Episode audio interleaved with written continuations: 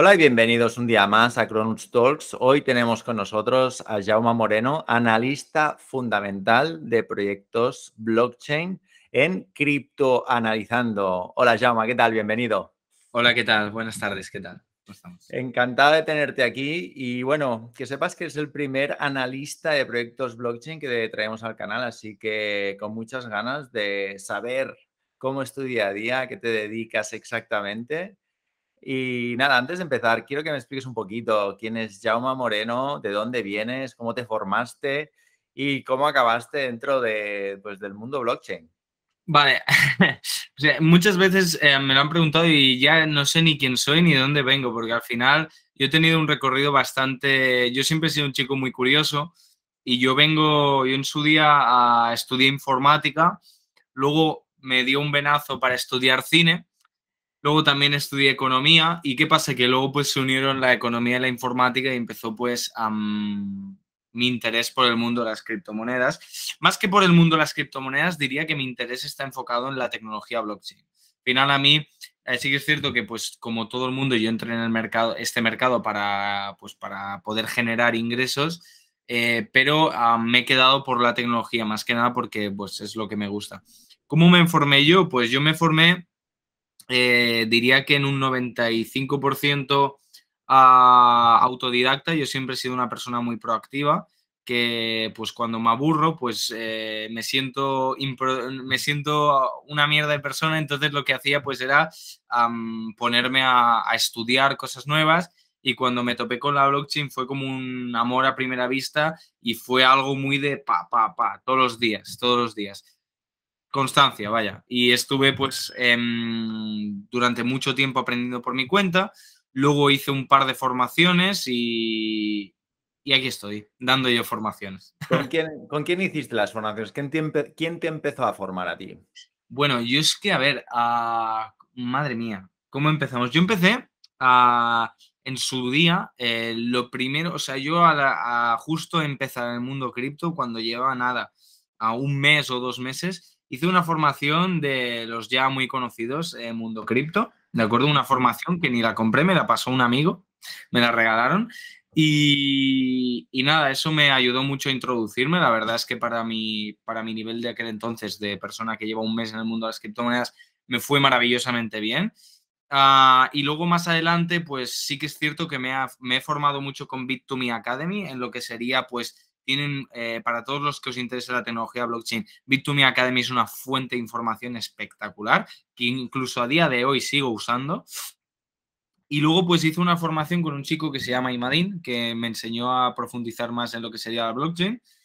Y, y bueno, más que nada a entender el 100% de lo que pasa en, en, una cadena de bloques, las limitaciones que tiene una cadena de bloques. Y luego, pues bueno, yo sigo también estudiando por, por mi propia cuenta. Al final, uh, lo bueno que tiene dedicarse a ello es que nunca dejas de, nunca dejas de estudiar y de aprender, que es lo... Aprender. Exacto. Estás dos días fuera de, del sector y parece que haya pasado un mundo.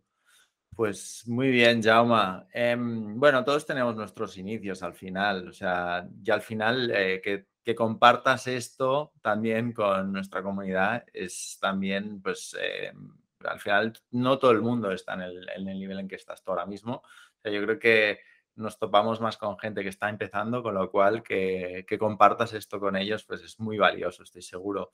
Entonces, y, entonces mmm, yendo un poquito más allá, ¿no? Tú te formas a todo lo que es la tecnología blockchain, ves que es un flechazo, que esto mola muchísimo. Entonces, ¿en qué momento tú empiezas a ganarte la vida gracias al mundo blockchain? Mira, yo siempre he dicho, Eduard, o Edu, como prefieras que te llame, eh, yo siempre he dicho que eh, a mí conocer la tecnología blockchain ha estado muy bien. Uh, sinceramente he ganado bastante dinero con mis inversiones, pero te voy a ser sincero, mi mejor inversión sin duda ha sido las redes sociales.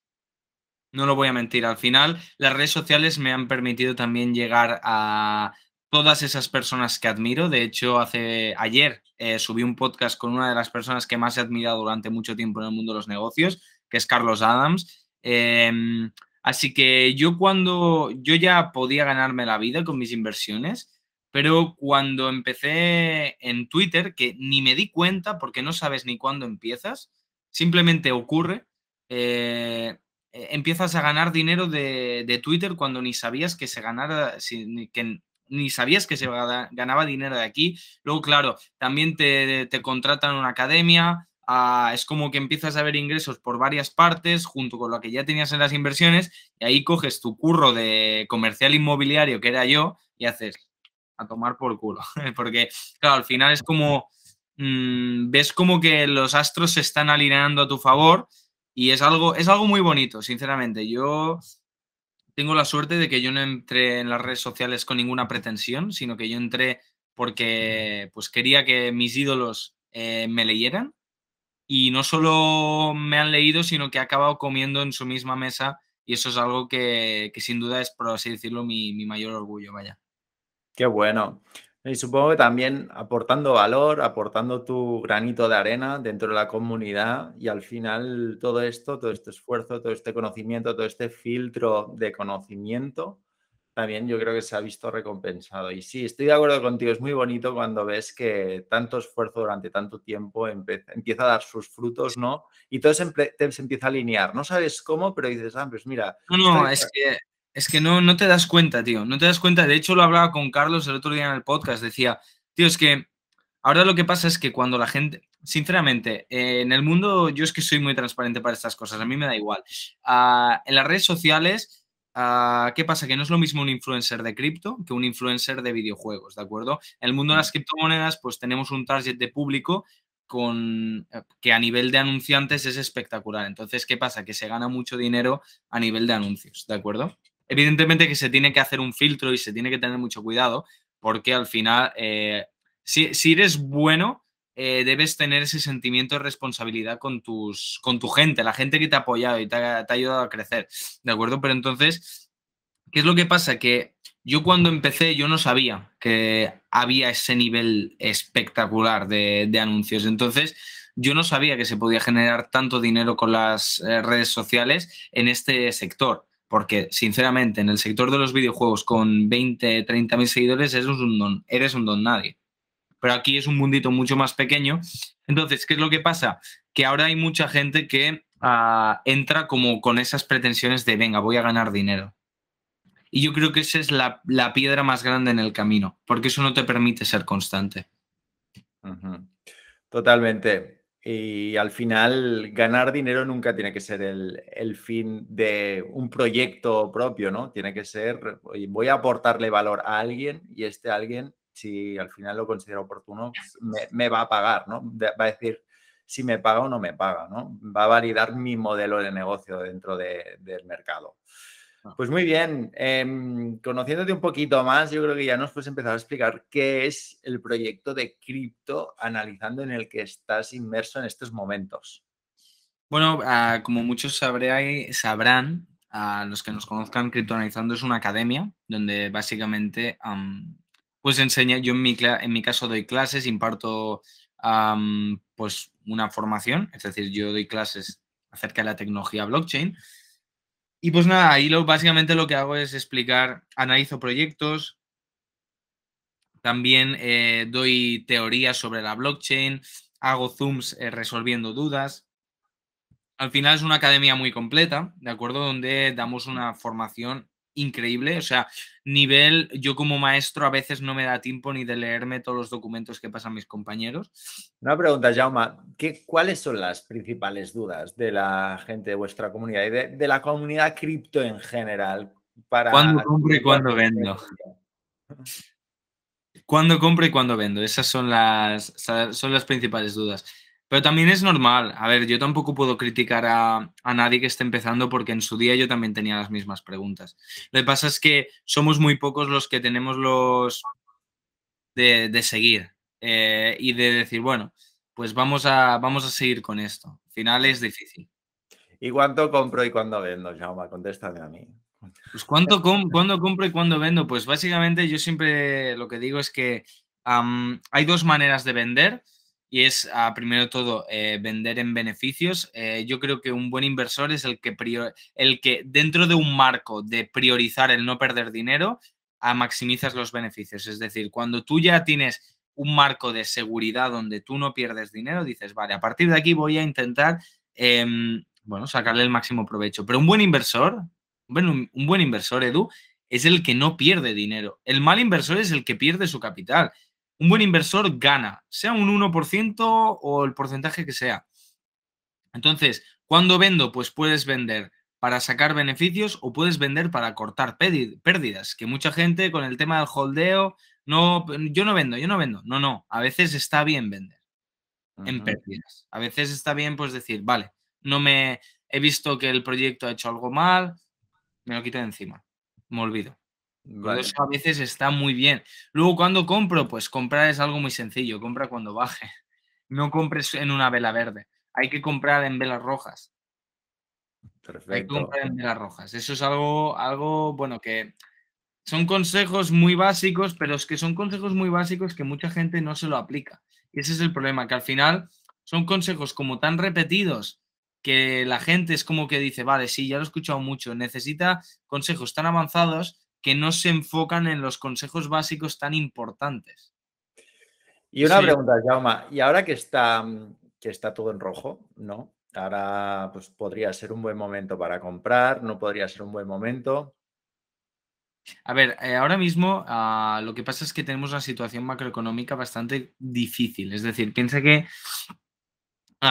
tenemos la guerra de la guerra de, Rusia-Ucrania, que no, es algo que esté eh, especialmente favoreciendo la economía. Tenemos el dólar ah, con unos, bueno, eh, lo que sería la, la, SEC tampoco. Bueno, al final es como que se están alineando tantas cosas a nivel macroeconómico, el índice del consumo también, el índice del consumo, después eh, las tasas de interés, todo está por las nubes y es como que se está preparando un caldo de cultivo perfecto para una gran crisis.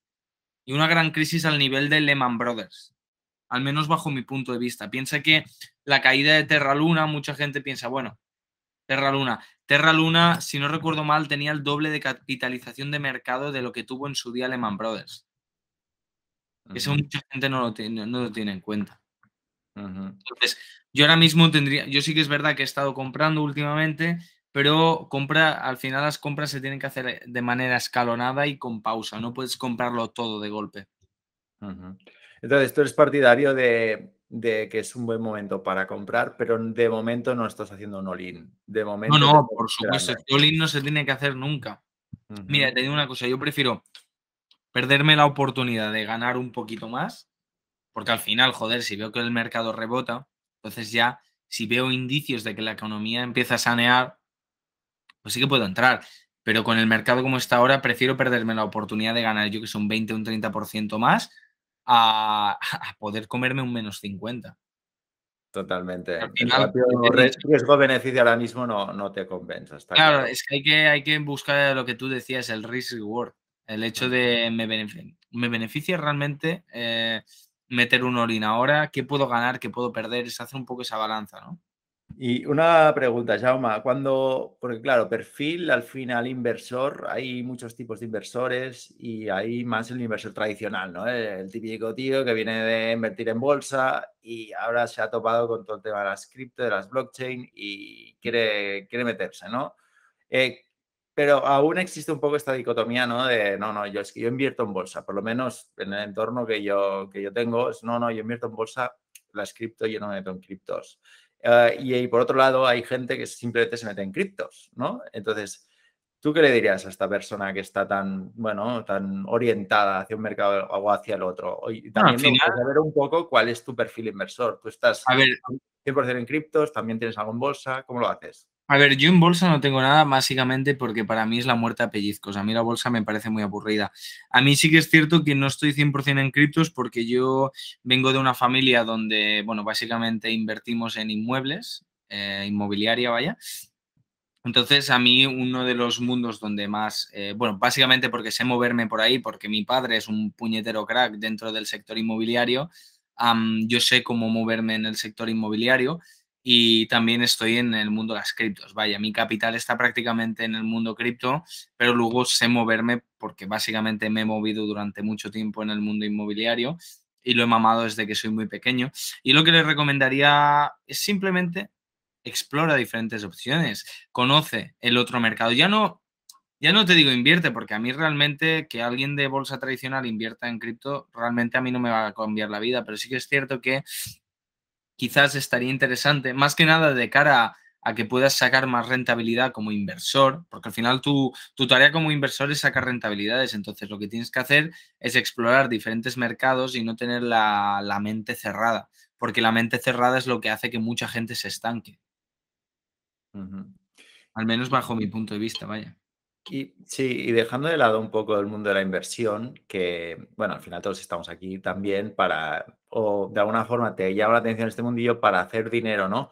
Pero más allá del mundo de la inversión y centrándonos más en, en la parte más tecnología de blockchain, ¿qué oportunidades crees que brinda la tecnología blockchain a empresas?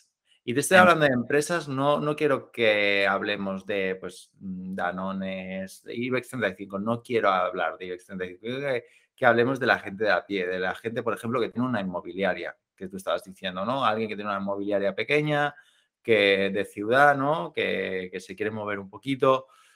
¿Qué le dirías tú a esta persona? ¿Por dónde empezar? Bueno, es la misma, es el mismo discurso que he tenido con mi padre durante los últimos dos años intentando convencerle de eh, intentar hacer una transición. A ver, te pongo la mm, te pongo una situación, ¿de acuerdo? Mi padre, por ejemplo, en su día también tuvo un supermercado y tuvo una empleada que le robaba dinero en la caja. ¿Qué soluciona aquí la blockchain? Pues básicamente puedes tener una trazabilidad. Tú básicamente ya no hace falta que cobres en cripto, simplemente Em, que todo eh, pase un registro a la blockchain. La blockchain es 100% trazable y son datos inmutables que no se pueden cambiar. Entonces, ¿qué es lo que pasa? Que si tú estás registrando todas las transacciones que pasan por tu caja en la blockchain, ya te puede venir eh, Jesulito a decirte que no, que yo he contado bien la caja. La caja se cuenta con un programa informático. Al final lo que hace la blockchain, la blockchain simplemente se utiliza para eliminar intermediarios se utiliza para eliminar intermediarios. Es por eso que ah, la blockchain soluciona eso. Luego, en el mercado inmobiliario, por ejemplo, ¿qué, qué se podría solucionar? Pues, por ejemplo, yo que sé, eh, se pueden tokenizar inmuebles, que ya, ah, ya se hace. Ah, también se pueden, yo que sé, los trámites burocráticos. No sé si alguna vez has comprado un piso, Edu, pero los trámites son asquerosos. Te puedes tirar eh, meses Primero todo, para que eh, aquí en Cataluña, cuando, cuando tú compras un piso de, por ejemplo, un fondo de inversión, tienes que esperarte de, dos semanas a tres meses a que la Generalitat apruebe si ellos se quedan o no el piso para vivienda social. Esto con la blockchain sería tan fácil como tener unos, unos baremos y igual en cuestión de horas ya tendrías el sí o el no. Cosas del estilo. O sea, son cosas tan sencillas, son aplicaciones tan sencillas. Luego también a nivel estatal, las votaciones en blockchain, ya nadie se podría quejar de un, eh, de un pucherazo. Porque es que es inmutable. Lo bueno de las blockchains es que son inmutables. Pero claro, una blockchain, yo siempre digo que la blockchain es un arma de doble filo. ¿De acuerdo? Porque una blockchain descentralizada es lo mejor que le puede pasar al ser humano, pero centralizada es la peor distopía que le puede pasar al ser humano. Es sin duda una distopía orwelliana. No sé si has leído George Orwell, eh, Rebelión en la Granja, eh, etcétera, etcétera. Es lo peor que le podría pasar al ser humano, porque al final esta trazabilidad también podría propiciar un control masivo, masivo sobre el ciudadano. Sí, 100%. Entonces, has, tocado, has tocado diferentes aplicaciones y quizá no hemos entrado mucho en el tema de los NFTs. ¿En qué situación crees que está el mercado de los NFTs ahora mismo? Está creciendo los NFTs. Mira, de hecho, la reunión de la que vengo es precisamente para aplicar em, los NFTs a un negocio tradicional, un negocio del cual no puedo hablar porque tengo un contrato ahí firmado, pero básicamente en los NFTs yo creo que es incluso más, más útil que la blockchain de cara a negocios. O sea, al final Mm, es que se puede hacer de todo con los NFTs. O sea, ya no de, ya no cara al arte. Por ejemplo, yo estoy montando un evento cripto eh, que va a ser la cripto velada. No sé si os habéis enterado, pero si no os habéis enterado, os vais a enterar. Em, puedes hacer que los NFTs sean las entradas. puedes tokenizar las entradas mediante NFTs. Puedes em, crear. Que, al final, lo que tienen los NFTs es el hecho de ser únicos. El hecho de ser únicos y estar controlados por la tecnología blockchain te, te abren un abanico de posibilidades que si yo ahora mismo me pongo a pensar aplicaciones que le podemos sacar a los NFTs, o sea, esta entrevista no la acabamos ni mañana. Porque es que se puede aplicar a todos los ámbitos de la vida, a, todo. Hasta tú puedes tener un NFT de tu gasolinera de confianza y que al pasar tu QR tengas un descuento por cliente habitual. Es que hasta por esas gilipolleces se pueden usar. Ajá, qué bueno. Y a nivel de oportunidad, eh, si hay alguien que se quiera iniciar dentro del mundo cripto, tanto particular como empresa, ¿dónde le dirías que está la oportunidad ahora mismo? De ganar dinero. Para hacer dinero y también para, para invertir en uno mismo, ¿no? De decir, oye, mm, yo quiero crecer, yo sé que el ecosistema va a crecer, esto es un tsunami que va a venir, entonces quiero surfear el tsunami. Mira, yo te voy a ser sincero y es una, mm, es una reflexión que he sacado en las últimas semanas, ¿de acuerdo? Después de la caída de Terra Luna y tal, que evidentemente me he visto afectado, pese a no tener dinero en Terra ni en UST. Mira, si tú quieres ganar de verdad dinero con las criptos, en el, bueno, si quieres ganar dinero en el mundo blockchain, el dinero no está en invertir en el mundo blockchain. O sea, es decir, el dinero, está, tú si tienes mucho dinero, métete en el mundo blockchain para en las criptos para multiplicar tu inversión. Pero si eres un chaval de 20 años, como es mi caso, que tengo 20 años de recién cumplidos, el dinero está en entender la tecnología y crear empresas en torno al sector para ofrecer servicios y ayudar a otras empresas a transicionar. Ahí está el dinero. Al final, eh, todo el mundo que haya triunfado o tenga una empresa sabrá que el dinero realmente no está en las inversiones, sino que está en las empresas. Luego las empresas te permiten tener un capital que te permita invertir. No puedes invertir dinero que no tienes. Ese es un problema que tiene mucha gente. De hecho, hablábamos con Carlos Adams del curro coin. El curro coin es el hecho de eh, primero gana dinero y luego piensas dónde invertir. Pues ahí. Por eso es que me, me, he centrado tanto. A mí el trading, sinceramente, Edu, me da igual. Yo no quiero ser trader, me aburre el trading. Yo lo que pasa es que conozco la tecnología lo suficiente como para tener, yo sé las limitaciones de la tecnología lo suficientemente como para ir a una empresa y decirle, oye, queremos hacer esto, esto y esto, la, tecnología tiene estas limitaciones y yo te puedo construir esto, te puedo contratar a estos informáticos, puedo ser un asesor un advisor y ahí está el dinero. ¿Sabes cuál es el problema, Jauma? Que hay muy poca gente abogando por el curro coin ahora mismo. Eh, y es muy poca. sí, exacto. Y es algo que no vende. Lo que vende es hazte rico en dos días, hazte millonario, mm, conduce un Bugatti sin hacer nada. Pero es que, ¿sabes qué pasa, Edu? Que cuando conoces a la gente que, conduce el Bugatti, te das cuenta que el dinero lo han generado con las empresas. Mira, yo te digo una cosa, también hay gente que ha ganado mucho dinero con las criptos, ¿eh? porque yo tengo un, mi socio en la criptovelada, uh, es un chaval que es un puto prodigio, ¿vale? Que es un tío que ha ganado mucho dinero con las criptos. Pero él también te dice que ha ganado mucho dinero con las criptos, pero ahora mismo donde más está generando es con las empresas. Y a nivel de empresas, eh, Jauma, me gustaría que profundizaras un poquito más. O sea, me gustaría que me dijeras, puedes montar una empresa para, pues, mm, yo qué sé, mm, realizar colecciones de NFTs para otras empresas. O puedes montar una empresa para eh, que otras empresas acepten pagos en criptos. O puedes montar una empresa para que parte de la tesorería de las otras empresas, en vez de estar en euros, que se está devaluando un 10%, eh, esté en criptomonedas para preservar su valor. Claro, ¿qué tipo de empresas estamos hablando? Yo creo que las empresas que se dediquen a transicionar el modelo de negocio al modelo blockchain, es decir, empresas que te puedan adaptar el proyecto a una blockchain para poder tener trazabilidad, en, como te comentaba. Después el tema de las conexiones NFT. El tema de la tesorería ya sería algo más de asesor fiscal, de un asesor financiero, alguien que te aconseje. Yo no soy eso.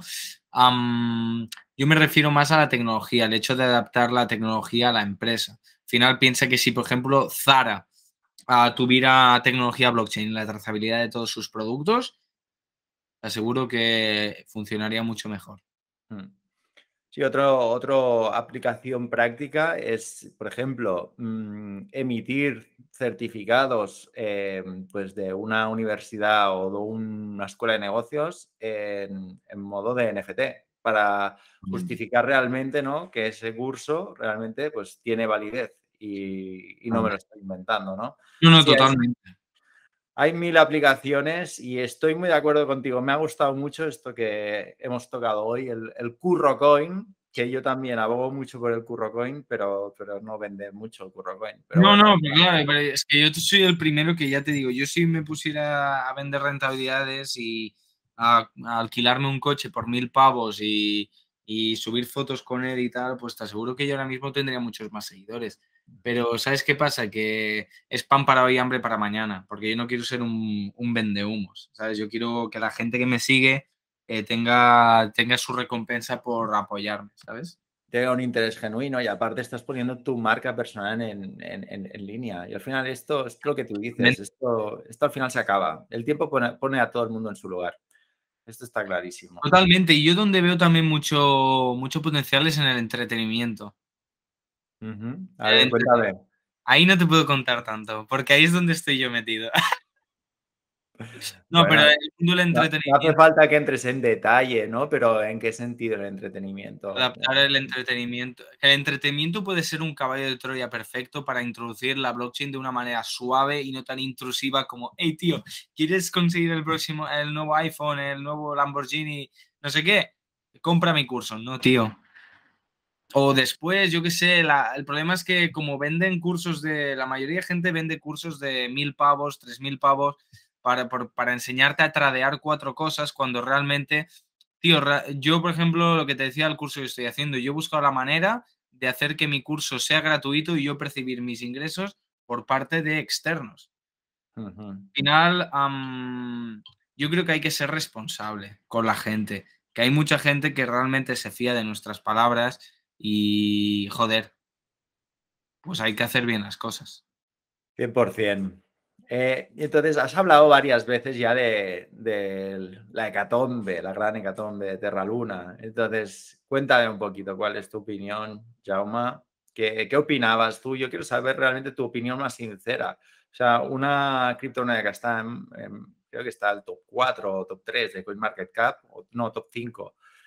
Eh, bueno, que estaba muy arriba, vaya. Y de golpe, de un día para otro, se desploma el proyecto Vale Cero. Eh, ¿Qué opinas al respecto? A ver, yo, yo en ningún momento he sacado pecho por nada, pero yo ya en febrero eh, tengo mensajes, de hecho, con un compañero, precisamente con, bueno, con un compañero y tal, diciéndole que a mí el modelo de Terra Luna me parecía que echaba aguas. Piensa que el modelo de Terra Luna para los que no lo sé, voy a dar un aspecto un poco técnico y luego lo explico, ¿vale? Era un modelo de una stablecoin que era UST, que era una stablecoin basada en la teoría de juegos. ¿Qué significa? Que es una stablecoin. Al final, una stablecoin es una moneda estable eh, uno a uno con el dólar, que está colateralizada, es decir, por cada UST que haya en circulación, había un, dólar guardado en una tesorería. Eso es una, una stablecoin. ¿Qué pasa? que con UST no era así, ¿de acuerdo? Por cada UST, pues está basado en la teoría de juegos, que es decir, había X activos que lo respaldaban y con esos eh, activos se compraba y se vendía para respaldar, ¿de acuerdo? Se hacía como un trading, ¿de acuerdo? Se hacía arbitraje, se hacía de todo. Entonces, ¿qué es lo que pasa? Que al no estar colateralizado al 100%, hubo un ataque y con mil millones de dólares eh, que me podría tener un buen rato para explicarlo todo, con mil millones de dólares se cargaron el PEG, de, mm, es decir, se cargaron el PEG del dólar, porque se fundieron la liquidez de un protocolo muy importante que se llama Curve Finance. Entonces, se rompió el PEG, eh, se tuvieron que imprimir muchos lunas para, para tapar eso, pero ¿qué pasa? Que a la vez estaban atacando el protocolo de Luna y la liquidez en Luna. ¿Qué pasa? Que mientras Luna bajaba, UST bajaba. Pues que Luna, mientras tenía presión bajista, tenía que imprimir más lunas, lo cual aumentaba la presión bajista y aumentaba las ventas, bajaba el valor. Es como que fue una snowball que te cagas. Y aquí tenemos que Luna ya no sale ni en el ni en. Porque al final ha sido, ha sido un, bueno, una muerte perfecta. Ha sido un ataque perfecto al ecosistema. Y tú has dicho que no te has visto afectado. No porque yo no tenía ni un euro ni en UST ni en Luna. Precisamente por eso. Porque a mí no me gustaba. Como, como, A ver, me he visto afectado porque el mercado ha caído, pues mira, te lo diré. El mercado ha caído aproximadamente un 30%. Evidentemente que me he visto afectado. Me he visto muy afectado. Pero no me he visto afectado un menos 99% que le ha pasado a mucha gente con Luna. Totalmente. Entonces, mm, volviendo al, apartado más de aplicaciones, hay una, mm, bueno, hay la dicotomía, ¿no? Del proof of work, el proof of stake actual. Entonces, mm, ¿cómo crees que, va a acabar todo esto? Si hay alguien que está minando, que se dedica al minado de... A ver, hay muchos, hay muchos intereses de por medio. Yo, yo hago más por un sistema más mixto. Hay una variante del proof of work que me gusta mucho, que se llama Bitcoin NG, que lo que hace es aumenta mucho la escalabilidad del proof of work de Bitcoin y también el tamaño del bloque. Lo que hace es un protocolo de consenso diferente que lo que hace es pues mejorar mucho la escalabilidad de Bitcoin. Yo a mí el Bitcoin NG es algo que eh, de hecho es, mi protocolo de consenso favorito. al final piensa que el, proof of work eh, es muy lento, muy poco escalable y el proof of stake es muy centralizado. Ahí no podría elegir uno porque tienen, por así decirlo, su parte buena y su parte mala cada uno. Vaya. Pero si tuviese que elegir uno a nivel de descentralización, diría Proof of Work. Eh, proof, of Stake sería a nivel de escalabilidad. Y a nivel de mm, eficiencia, Bitcoin NG. O, Nominated eh, Proof of Stake, eh, etcétera. Variantes, vaya. Es decir, todos esos eh, mineros que están transicionando todos sus equipos del Proof of Work a, por ejemplo, al Proof of Stake, se están haciendo nodos validadores, que evidentemente no necesitas tanto equipo, eh, pero mm, tú no crees que eso sea una oportunidad a abordar a corto o medio plazo. A ver, tú puedes montar un nodo validador y te puede reportar beneficios, pero el problema es que eso hay que tener cuidado, porque primero de todo hay que tener un capital muy grande, hay una barrera de, entrada muy grande. Que para que te montes un nodo validador de algunas redes, ojo, porque las barreras de entrada son muy grandes. Nosotros eh, desde Cronuts lo estamos haciendo, o sea, no hace falta que me lo, que lo me repitas, pero sí, lo estamos intentando por el momento. Hay unas barreras que de verdad, o sea, te puede dar muy buenas rentabilidades, pero también de hecho, a mí la red donde más me gusta los nodos es en el ROND. El ROND es un muy buen sitio para validar. Pero ¿qué es lo que pasa? Es lo que te digo, que para entrar pues debes poner tus eh, cinco cifras altas. Al menos depende de la red, ¿no? Sí, depende de la red, depende de la red donde estés busques, claro. Lo que busques, pero sí, más o menos. Muy bien. Entonces, a nivel de, a nivel de ya de adopción masiva, que es eh, lo que todos de alguna forma queremos que acabe pasando, eh, más en el corto que en el medio plazo. Eh, ¿Tú cuándo crees que Bitcoin y otras criptomonedas acabarán siendo monedas de curso legal en Europa? Yo creo que la adopción masiva vendrá cuando la gente use blockchain sin saber que está usando blockchain. me gusta. Y también es por eso que yo, yo el evento de la criptovelada es el evento que voy a hacer para la adopción masiva. Porque es un evento donde la gente va a estar usando blockchain en todas y cada uno de los aspectos de un evento deportivo y de entretenimiento sin darse cuenta. Que eso es para mí la adopción masiva. La adopción masiva no es vender cursos. Eso es adopción de mi bolsillo. Entonces, sí es cierto que hay gente que está haciendo mucho por el mundo cripto, pero ah, bueno, que es respetable, ¿eh? O sea, al final el hecho de que se vendan cursos está de puta madre. Yo no tengo nada en contra de nadie y de hecho, pues cada uno tiene la manera de enfocar la adopción masiva em, como, como quiera, pero para mí la adopción viene por, por eso, vaya. ¿Y qué, qué, aspectos en el día a día de un particular o de una empresa crees que serán los primeros que se afecten o que estén, bueno, que, que se adopten, que se adopte la tecnología blockchain? ¿En qué, en qué aspectos de, de su día a día? Van a ser los NFTs, tío. Seguro. Van a ser los putos NFTs. Lo que van a tener que hacer es hacer un puñetero bizum de criptos y de NFTs.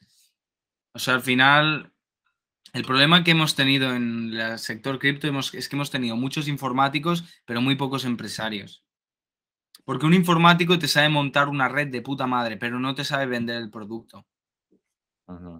Y yo aquí es como que es eso lo que yo a mí me gustaría cambiar, porque yo si algo tengo es que no me callo ni debajo del agua y me gusta hablar. Entonces, ¿qué es lo que pasa? Que falta gente que sepa vender las cosas y sepa em, crear un modelo de negocio atractivo para el gran público. Porque yo no quiero una red muy difícil y muy compleja de usar. Yo quiero algo que el gran público diga, vale, esto es muy fácil de usar. Eso es lo que necesitamos realmente. Sí, yo creo que el mundo de las blockchain y construyendo sobre lo que tú dices, ¿no? Es, eh, ha creado, o sea, el hecho de tener una wallet, que tengas que acceder a través de un navegador, es decir, la usabilidad en este sentido está muy lejos, ¿no? Está muy lejos, como que se genera como una barrera tecnológica que es una chorrada muchas veces, que es tener la paciencia de estar dos o tres minutos para sincronizar una wallet. Igualmente, aunque tenga que ser paciencia, es que la gente no quiere eso y nosotros como empresarios tenemos que satisfacer lo que quiere el consumidor. Tú no quieres una wallet en el ordenador, pues tío, vamos a adaptarlo aquí. Ya está, vamos a hacer las cosas fáciles. Es el problema que tenemos hoy en día, que no hemos hecho las cosas fáciles. Total. Te lo digo yo que mi red favorita es Polkadot y Polkadot tiene una interfaz de usuario que es un asco. Al final también es una de las cosas que me caracteriza, el hecho de que por mucho que una red sea mi favorita, se le tiene que criticar para que mejore. Total. ¿Qué opinas sobre el hot topic de la ilusión fiscal, que ahora está un poquito en boca de todos, ahora que viene la, época de la declaración de la renta? Yo es que, tío, yo no me callo. Yo a mí me parece que gente como Crypto Spain ha hecho mucho daño. Y más cuando conoces... Eh, el tío tiene un modelo de negocio perfecto, Edu, porque yo te aconsejo que hagas algo, luego Hacienda te mete el palo y vienes a mí también a que te solucione los problemas. Realmente es una rueda de puta madre. Pero, mira, yo te digo una cosa, yo soy la persona más libertaria que vas a conocer. Yo soy un tío que si pudiese me tatuaría aquí la, serpiente de, la bandera liberalismo. Pero te digo una cosa, yo si quiero pagar menos impuestos me voy a Andorra. No me pongo a, jugar con mierdecitas aquí en España porque acabo perdiendo. Porque una persona, los mecanismos de verdad de ilusión fiscal los tienen los grandes tenedores, no nosotros. Nosotros somos pececillos en el mar. Y esto es curioso que porque lo has dicho tú, no lo hemos dicho nosotros, ¿no? Y a nosotros, evidentemente, los discursos de, no quiero nombrarlo a él porque no hace falta, pero hay, mucha, gente, hay mucha gente que aboga este tipo de, pero es, muy peligroso, es muy peligroso y aparte es que hay gente joven viendo esto y no, le estás, no estás educando con, con qué valores estás educando. Y es lo que te digo, que yo mira, que yo nunca me hubiese puesto a defender en nada que tuviese que ver con los impuestos en España, ¿eh? te lo digo en serio, que yo soy... Ya te digo, tío, yo soy el primero que eh, con 15 años hacía vídeos en YouTube hablando de que España es un infierno fiscal. Pero pero, vale, pero yo es un infierno fiscal, pero yo no quiero a, yo no quiero mañana tener problemas con Hacienda. Entonces, lo que tengo que hacer es hacer mis deberes y a la que tenga capacidad económica, tengo Andorra dos horas en coche, me voy a Andorra y ya está. Y, que, si alguien de mi barrio me quiere criticar por ser un egoísta, pues le haces la peineta y, y sigues para adelante. Pero no, yo creo que es un quiero y no puedo. El hecho de estar aquí, pero no pagar impuestos. No, tío, haz las cosas bien, ¿sabes? Totalmente. Se tiene que promover. dinos, explícanos cómo te formas. Dinos qué fuentes de información utilizas. YouTube, Discord, Telegram, libros, podcast. ¿qué, qué, estás haciendo ahora mismo? O sea, con cómo te formas. ¿Cuál es tu día a día? Dinos tres fuentes de información, tus top tres. Pues, em, a ver. Diría que, tío, Twitter está muy interesante. Pero dime canales, mójate porque todo el mundo me dice Twitter, pero nadie me acaba diciendo canales. Quiero que me digas pues canales. Eh, mira, a mí de análisis técnico me gusta mucho Adri G. Adri G, que es un chico que, aparte de ser muy amigo mío, es un tío que lo hace de puta madre. Luego, me gusta mucho la academia que tiene Guille eh, en Trifásico, especialmente en Ericonomic, que es un tío que le puso las castañas al fuego a, Waves eh, con mi ayuda. Y Eric es un tío con el que me llevo muy bien y que es un pedazo de crack, es un, pero un fuera de serie. Em, de hecho, en análisis fundamentales la, es de las pocas personas que le, tengo aquí arriba en, en, español. Y luego, así para salir, pues me gusta mucho Matt Crypto en, en YouTube. Es un tío que, que, me gusta mucho. Y luego, pues... no sabría decirte más gente, pero no me viene aquí a la cabeza. Bueno, están Iván, eh, Sergio de Criptoanalizando. está bien, Jaume, está bien. Has cumplido. vale, perfecto. ¿Y, en Twitter qué cuentas sigues? Dime, dime un par de cuentas que sigas en Twitter que sean potentes. Que sean potentes, que siga. A ver, ah, te, lo voy a mirar, ¿vale? Porque yo, ya te digo, sigo, sigo algunas cuentas. Ah, mira, precisamente Carlos Adams, que es un tío, es al que le hice el, podcast, es un tío, es un perro viejo del sector, ese tío sabe de todo. ¿De acuerdo? Es un tío que sabe muchísimo. Y luego, ah, relacionado con esto de la, mm, ahora que hablábamos de la fiscalidad, el señor Mr. Baines es un tío que tiene una visión muy realista de lo que se tiene que hacer a la hora de, bueno, lo que serían impuestos. Perfecto, Jaume. Y ya para acabar, la última pregunta, ¿qué haces más allá de las cripto? O sea, más allá de la tecnología blockchain, ¿cómo es tu día a día? ¿Qué haces? ¿Cómo te entretienes? Cuéntanos. pues tío, mira, yo soy un friki de One Piece. No sé si conoces la serie de One Piece, pero yo tengo un tatuaje de aquí. Ah, después yo hago boxeo, de ahí nace la, la criptovelada. soy un tío muy normal, eh, muy normal que a veces se pega unas fiestas que te cagas. no sé, es que soy una persona muy normal. También, como te comento, pues está el tema de la inmobiliaria que me, me gusta mucho. bueno, de siempre me ha gustado mucho el mundo de la inversión inmobiliaria. Y, ya te digo, soy un, soy un chaval muy sencillo que pues trabajo mucho, luego hago mucho deporte y, nada, intento tener una vida lo más, eh, lo más divertida posible. Perfecto, Jaume. Pues nada, muchísimas gracias por haber estado con nosotros. Sé que eres un tío bastante ocupado. Así que nada, te dejamos que le sigas metiendo caña, ¿vale? 20 añitos solo, madre mía, no te queda nada. Y cómo, y cómo te expresas ya, es muy, muy interesante ver tu progresión y tu carrera profesional en los próximos años dentro del mundo blockchain. Te, te mantendremos cerca y nada, eh, cualquier cosa ya sabes dónde estamos. Un abrazo fuerte. Perfecto, un abrazo. Adeu.